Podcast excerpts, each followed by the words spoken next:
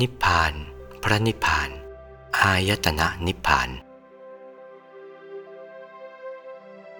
อายตนะนิพพานนั้น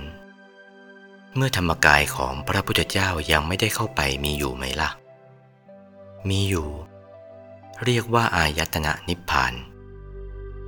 บาลีบริหารตำรับตำราไว้ว่า อัตติพิกเวตทายตนัง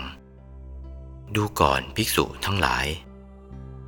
นิพพานเป็นอายตนะมีอยู่อันหนึ่ง แต่ว่าพระพุทธเจ้ายังไม่ได้เข้านิพพาน พระอรหันต์ยังไม่ได้เข้านิพพาน ก็เป็นอายตนะคอยรองรับอยู่ เหมือนยังกับตาของเรามีอยู่ ยังไม่เห็นรูป รูปมันยังมาไม่ถึง ตายังไม่มาถึงรูป รูปยังไม่ถึงตาก็ไม่เห็นกัน ก็มีอายตนะอยู่แล้ว อายตนะนิพพาน อายตนะคือหู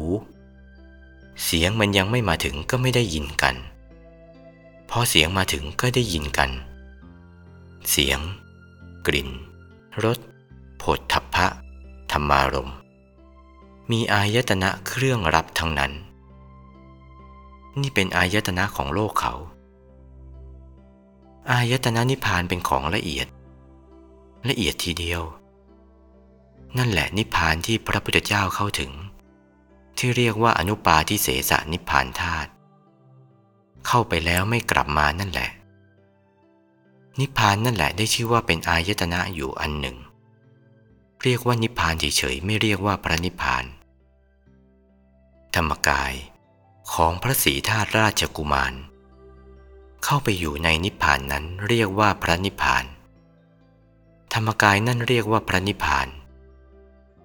แต่ว่านิพพานที่ยังเป็นเครื่องรองรับนั้น เรียกว่าอายตนะนิพพาน หรือเรียกว่านิพพานเฉยๆ พระนิพพานคือพระเข้านิพพาน ให้รู้จักหลักอย่างนี้นะ โอวาท พระมงคลเทพมุนี